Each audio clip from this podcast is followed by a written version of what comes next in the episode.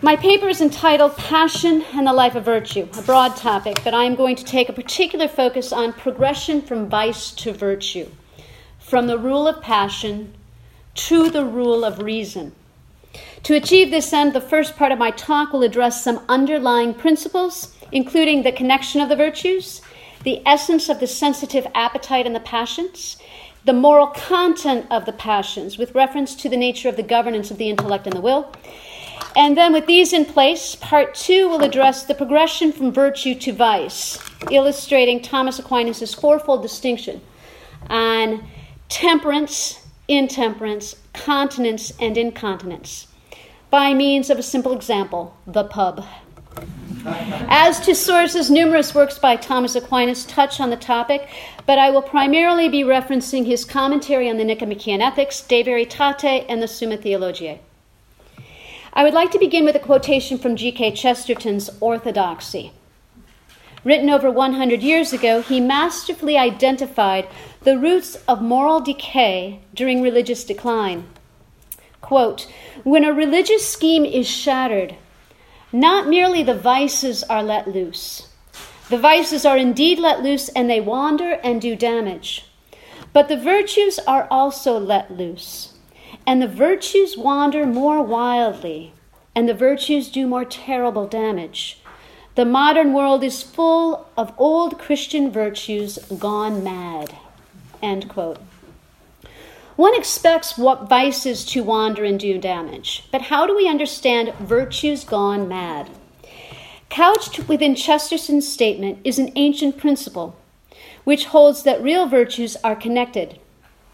According to this principle, the truly just ruler not only possesses justice, but must also have courage. The courageous soldier must be prudent to know when to do battle and when to flee.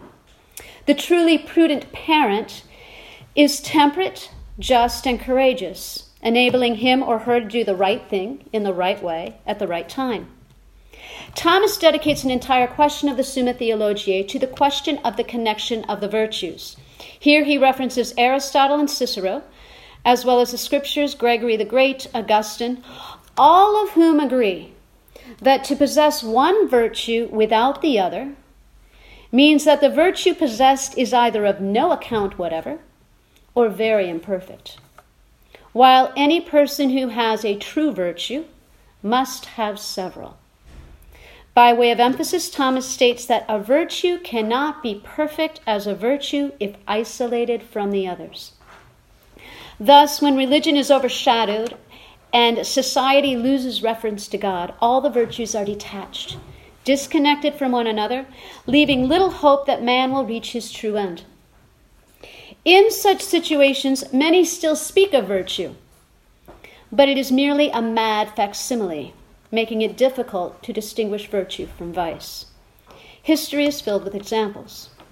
Consider the French revolutionaries, who not only enshrined the goddess of reason on the altar of Notre Dame during the Fête de la Raison, but hailed the virtues of liberté, égalité, fraternité as justification for rebellion anarchy, and regicide. In our own day, debates on virtue and vice swirl around such terms as justice and injustice, fairness and inequality, respect, bigotry, love, hatred. Relativism has rendered clarity asunder, and all virtues and vices now bow before the new queen of virtues, tolerance. And while philosophers and theologians argue over the merits and demerits of tolerance as a virtue, the masses have solidly engrafted it onto the root, onto the tree of relativism, with banners declaring, You will not offend me, and I will not offend you. Now, how do passions fit into this picture? If virtues perfect the powers of the soul, then a lack of connection, a scattering of virtue, implies that certain, certain powers will lack certain virtues. A reality that's particularly apparent in the context of the sense appetite. A simple example suffices. A father who frequently loses his temper may know that it is not good to yell at his wife or to beat his children. Knowing the pain he causes, he may prudently determine, and will not to do it again. But prudence alone is insufficient for virtue. His prudent decision to treat his family justly demands something more. To accomplish this good act, he must be well disposed with regards to the end, and this depends on rectitude of his appetite. Not just the rational appetite, the will, but also the sense appetite.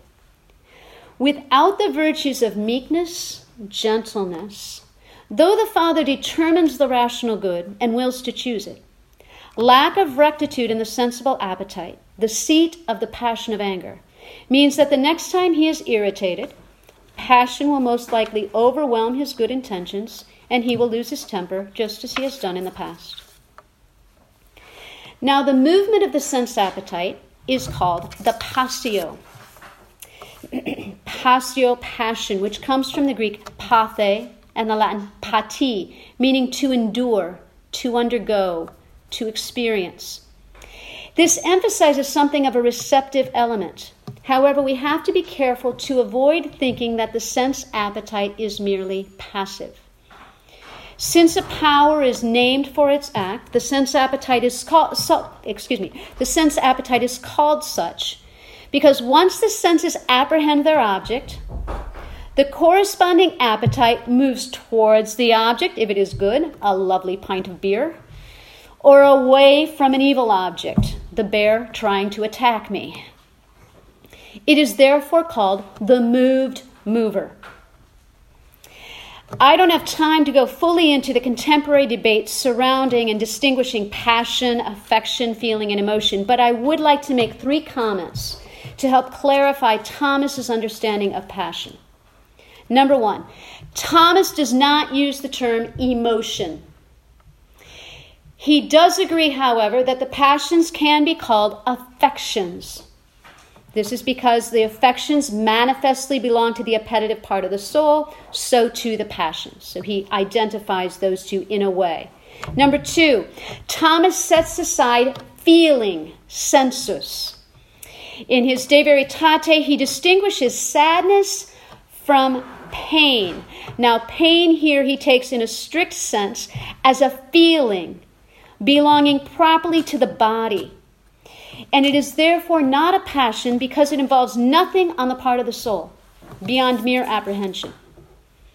The soul apprehends when the body feels pain, something affected by the sense of touch, as when I recently sprained my ankle. As Augustine says, pain is more commonly said of bodies. Sadness, on the other hand, is a cyclical passion. Cyclical here, not cycle as in bicycle or cyclical, but as in psyche a cyclic, psychical passion, which begins with the apprehension of a source of harm and ends in an operation of the appetite. And even further, Thomas says, in an alteration of the body. Now, though these are distinct, they are not unrelated. Sadness can cause my heart to feel pain as if it will break. Physical pain can cause sadness. Third point Thomas distinguishes passion and its subject in the appetite. He says, in a general sense, passio can be applied to any receptive act, and as such can be attributed to any part of the soul and every part of the soul. But in the proper sense, passio is defined as a transformation, a loss of a contrary. This psychical passion is a movement of the non rational soul due to the apprehension of good or evil. So he says, therefore, it is attributed to the body and properly found only in the sense appetite. However, since the human being is hylomorphic, body and soul, it pertains to the soul indirectly. Now, historically, these movements of the sense appetite, the passions, have been at the heart of passionate arguments, pun intended, most notably in discussions of happiness and virtue.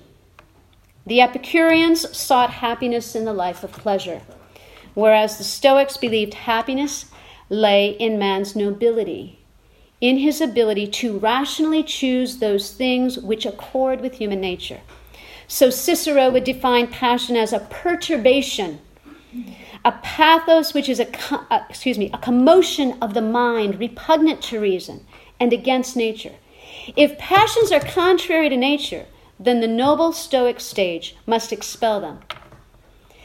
But even among spiritual writers, including Bernard of Clairvaux, we hear of this taming of the wild beast within. And the renowned moral, theologian and Thomist Servais Pinckaers compares the passions to a menagerie. To such animals as the proud, domineering lion, the scared rabbit, the envious serpent, the mocking monkey, the bragging rooster, the brutal rhinoceros, or even the insipid jellyfish. Now, like all analogies, the menagerie helps on one level, but limps on the other. For though both animals and humans possess a sensitive appetite, a sensitive soul, the irrational menagerie in man belongs to a rational being. Human sentient powers are non rational, but here non rational does not imply against reason. Rather, it means without reason. In other words, the sentient soul in man is not a non rational soul, but is rather both a sensitive and rational soul. This is what C.S. Lewis meant when he wrote that in themselves, passions do not even rise to the dignity of error as natural movements of the sensitive appetite, responding to sense data, which can come from the imagination, from the memory, from sight, from touch, from any of the senses, passions are morally neutral in themselves. But belonging to the rational nature, they do not remain neutral. Rather, they are properly subject to the command of the reason and of the will. And they are thus morally good or evil by participation. Unlike their counterparts in animals, human passions are designed to be governed by reason. But what is the nature of this governance? Aristotle held that the rational soul does not govern different powers of the body in a univocal manner. To explain, he applied the analogy of civil rule. The rational soul governs the physical body with a despotic rule, such that if I decide to move my finger, its nature is like that of a slave. It cannot resist. It doesn't say, I'm going to go the other direction. It moves where I want it to move. Just as the athlete who trains, even in pain, um, with aches and pains, he still pushes his muscles so that they can more easily respond to the command of the will. But the soul cannot govern the sensitive appetite in the same way. Why? because the appetite has something of its own, by virtue whereof it can resist the commands of reason. Reason governs the sense appetite not as a tyrant and slave, but rather with the political rule of a wise ruler to a free citizen. The prudent ruler guides the free citizen, knowing that he or she has the power to accept or reject counsel. The strong city state is composed not only of virtuous rulers, but of virtuous rulers and virtuous citizens, just as a virtuous man and woman, man or woman, has virtue in both the irrational and in the rational powers, in the sensitive powers and in the rational powers. To illustrate, I can return to the menagerie analogy. Human reason is similar to the lion trainer, whose skill lies not in brute force anger, or loud cries. Anyone can yell and wave a stick and make a wild animal cower. The expert trainer has a higher, more difficult goal. He seeks not only to restrain the animal's power, but to guide it so that the animal will perform a specific action at the proper time. The power of this trainer lies in harnessing the animal's natural strength to accomplish great deeds. The trainer is helpless without the power of the animal so too is man without the dynamic power of the passions. Now, here again, the analogy limps due to moral determination of human action. A determination which is complicated by the pivotal role played by the pleasure, by pleasure and sorrow. Aristotle taught, and Thomas concurred, that if virtues are about actions and passions, and if every action and passion is followed by pleasure and sorrow, then in this way, virtue is about pleasures and sorrows. Aristotle was so convinced about the connection between pleasure and sorrow and right or wrong human conduct that he declared that the whole concern of both morality and political science must be with pleasures and pains, since the man who treats them rightly will be good, and the one who treats them wrongly will be bad. The problem? We are not impartial judges of pleasure we often choose sensible pleasure over the rational good. Now, despite this danger, this pleasure sorrow principle highlights the necessity of passion for virtuous action. If a rational being possesses sensitive powers, and one could have virtue in these powers without passion, you would be depriving the power of its proper act, and this is impossible. Rather, we hold that virtues like courage and patience, which are of the sensitive appetite, necessarily pertain to passion. But even the moral virtues which do not properly involve passion, such as justice, religion, truth, may actually result in passion. Doesn't the just man rejoice in his just deeds? or the courageous soldier find joy in deeds of courage. Since the lower powers follow the movement of the higher, good acts of the rational powers overflow into the sensitive appetite. The implication is that joy is a natural effect of any act of virtue. Any agreeable operation, any good act causes pleasure, especially spiritual pleasure. But in the same way, Moderate sorrow can be used for avoiding evil. Thomas even considered sorrow to be the mark of a well conditioned mind according to the present state of life, whereby we will experience evil. This hylomorphic account of virtue, involving both the rational, rational and sensible powers, is properly human. First, because the human person is virtuous, not in spite of passion, but because of passion. Secondly, because it acknowledges the doctrine of original sin. Though Adam and Eve were created in original justice, whereby reason held perfect hold over the lower powers of the soul, the loss of original justice, without destroying nature, left all human powers destitute of their proper order. After original sin, though the intellect still sought the truth, it was darkened. The will still sought the good, but it was weakened as to its choice of particular goods, and the passions no longer followed the guidance of the intellect and will. Thomas's approach avoids postmodern anthropological theories which err by either overemphasizing the spiritual or overemphasizing the material. Both of these strands absolutize a partial truth which is and they are unable to account for the other strand's central thought and central insight. Now, with those foundations, I move to part 2. And the question of how does the human person mature and integrate human passion to achieve perfect self mastery, virtue?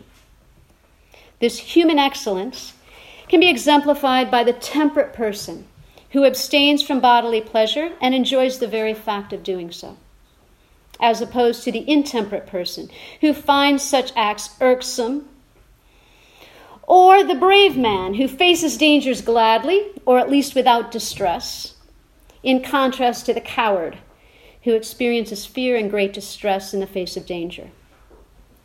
Growth in virtue is not a question of either or. It is not that I either possess virtue perfectly or I have nothing of virtue. Rather, it's a process. Thomas defines it as having a beginning, a middle, and an end. He compares these stages of growth in virtue to natural growth of a human being, from infancy to childhood, where one begins to use speech and to reason, to puberty, when he begins to acquire the power of generation, and so on until he arrives at adulthood. Now, this growth can be applied to both the acquired and infused virtues, but I am going to specifically focus on acquired virtue, human virtue directed and defined according to human reason, that which is caused by human acts.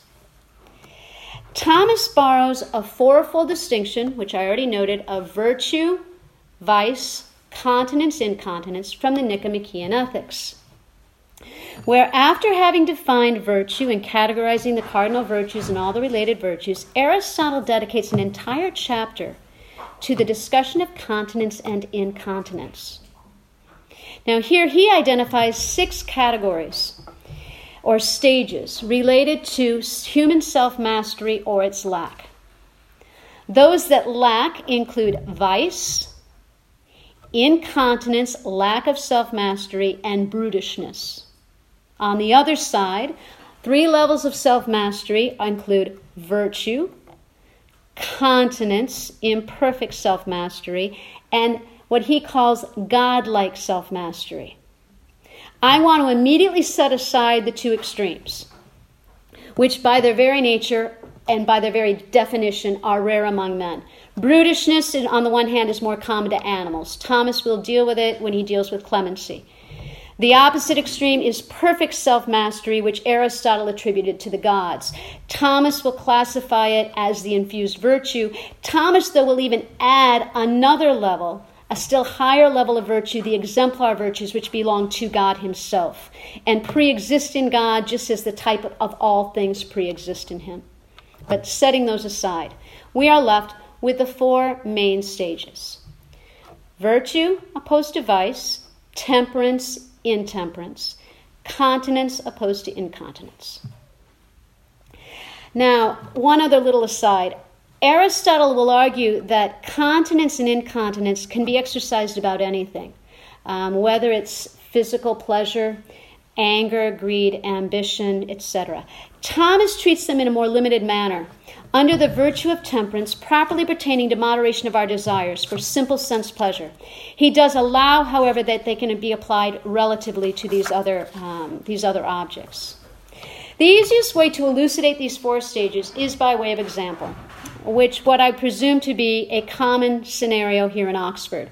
Four friends at a local pub on a Wednesday night with beer flowing.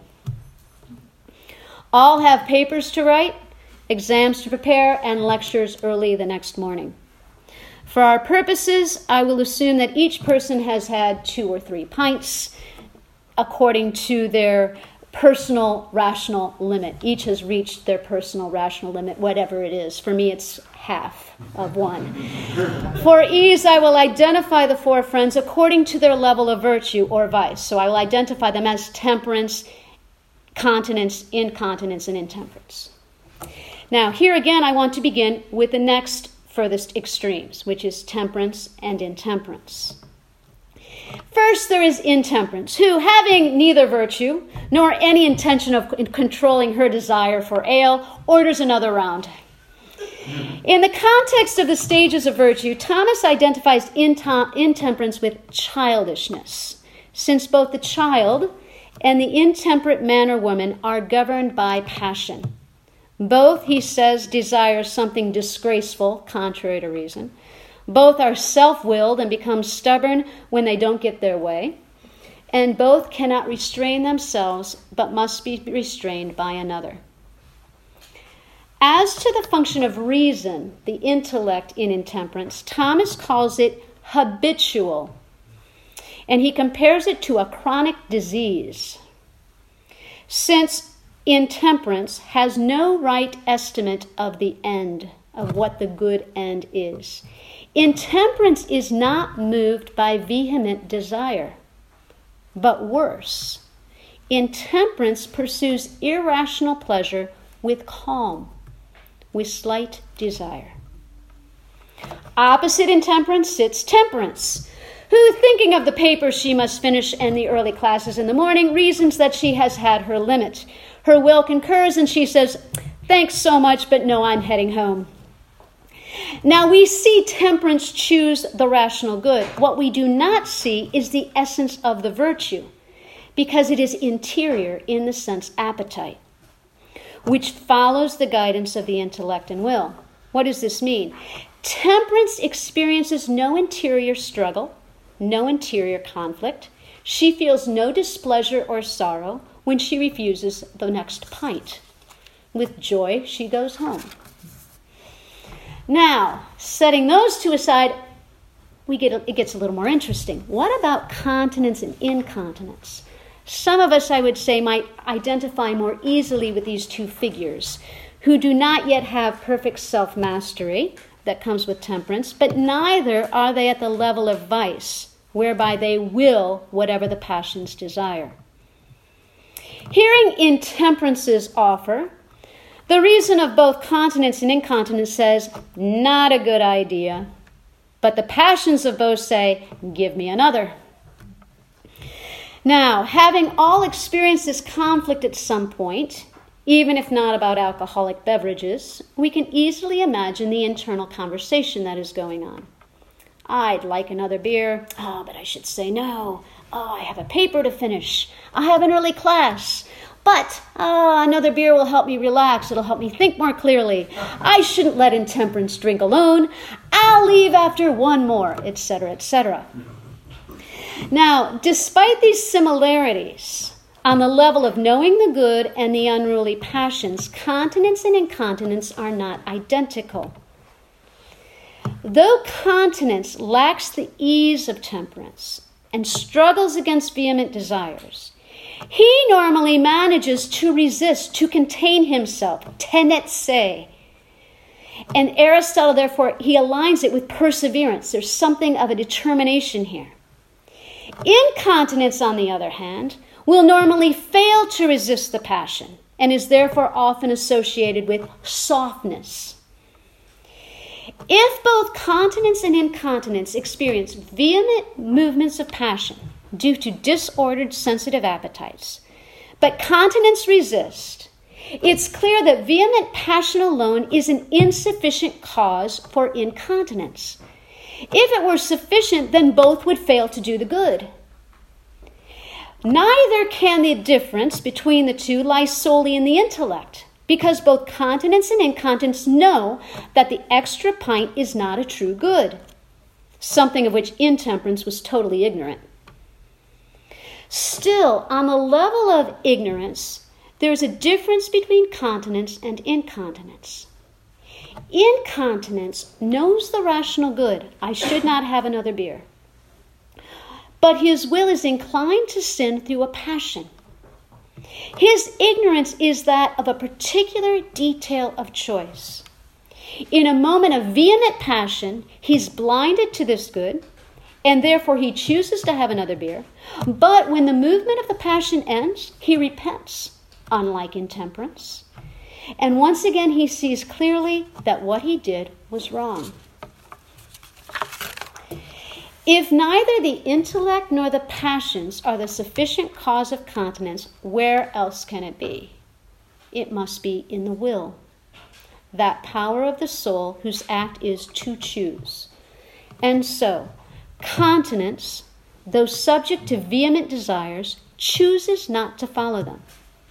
Continence is struggling, but winning, while incontinence chooses to follow them although reason forbids it.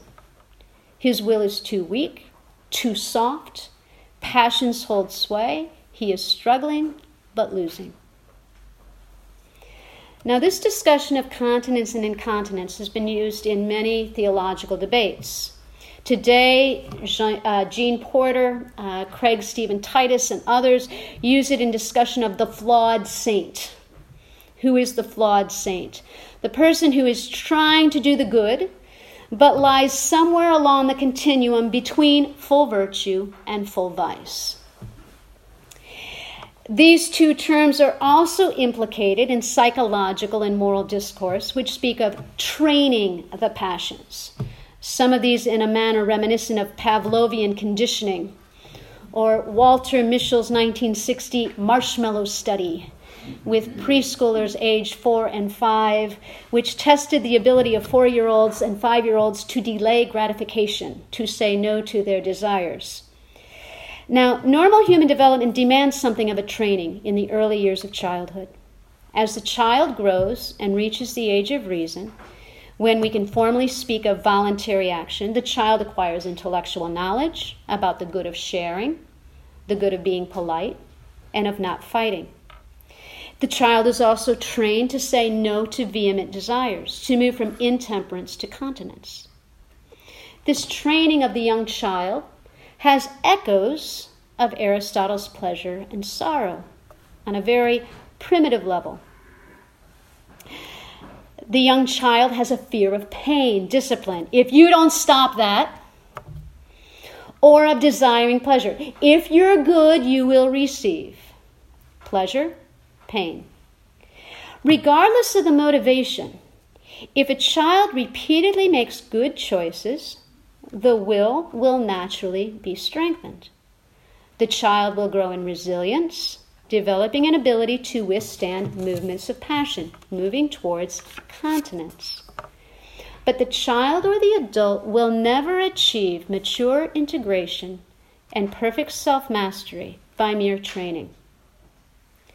The will's containment of vehement desires, though a step towards integration, can be said to contradict, in a way, the perfection of the sensitive powers of the rational person. What do I mean by this? Unlike animals, whose movement follows at once the concupiscible and irascible appetites, like the sheep that immediately runs away from the wolf. The appetites of the rational man wait for the command of the will, which is the superior power. But self mastery and true virtue implies more than the sense appetite being trained to follow the external command of the will. True virtue is nothing else than a certain habitual conformity of these powers to reason. This habitual conformity is acquired by repeated like acts of proportional intensity. By these acts, the will becomes stronger, suppresses vehement passion so that it can achieve the rational good. But perfect self mastery is only achieved when the sense appetite is perfected from within. So that its every movement, every movement of passion is in accord with reason.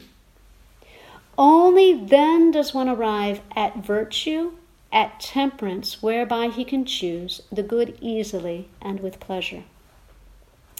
I will close with two major conclusions summarizing both the negative and the positive elements of passion.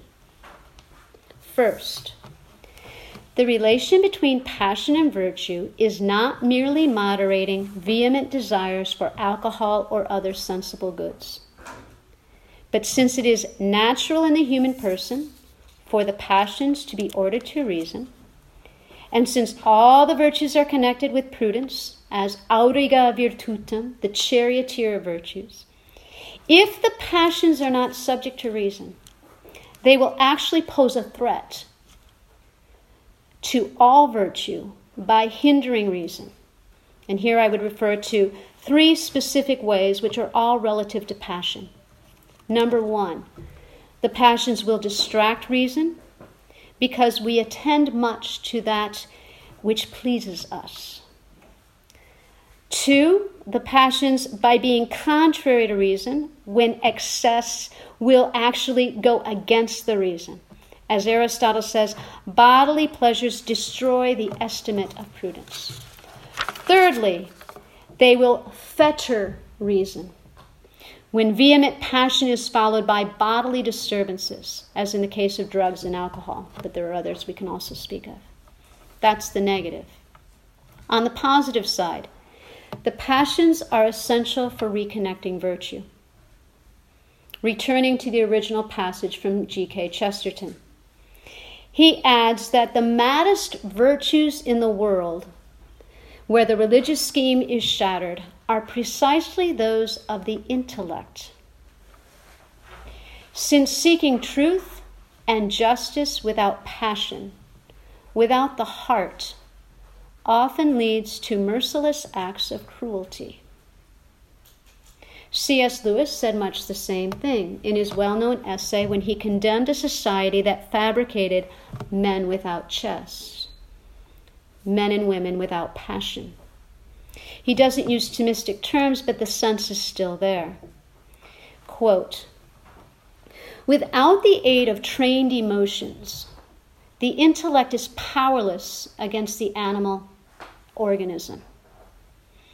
In battle, it is not syllogisms, logical arguments that will keep the reluctant nerves and muscles to their post in the third hour of the bombardment. The head rules the belly through the chest. The head rules the belly through the chest.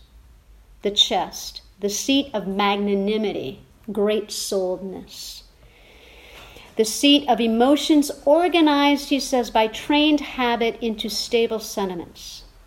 This chest magnanimity sentiment, he continues, are indispensable liaison officers between cerebral man and visceral man. He adds, since the human being by his intellect is mere spirit, and by his appetite mere animal, we can conclude that it may even be said that it is by this middle element, by virtuous passion, that man is man. Thank you.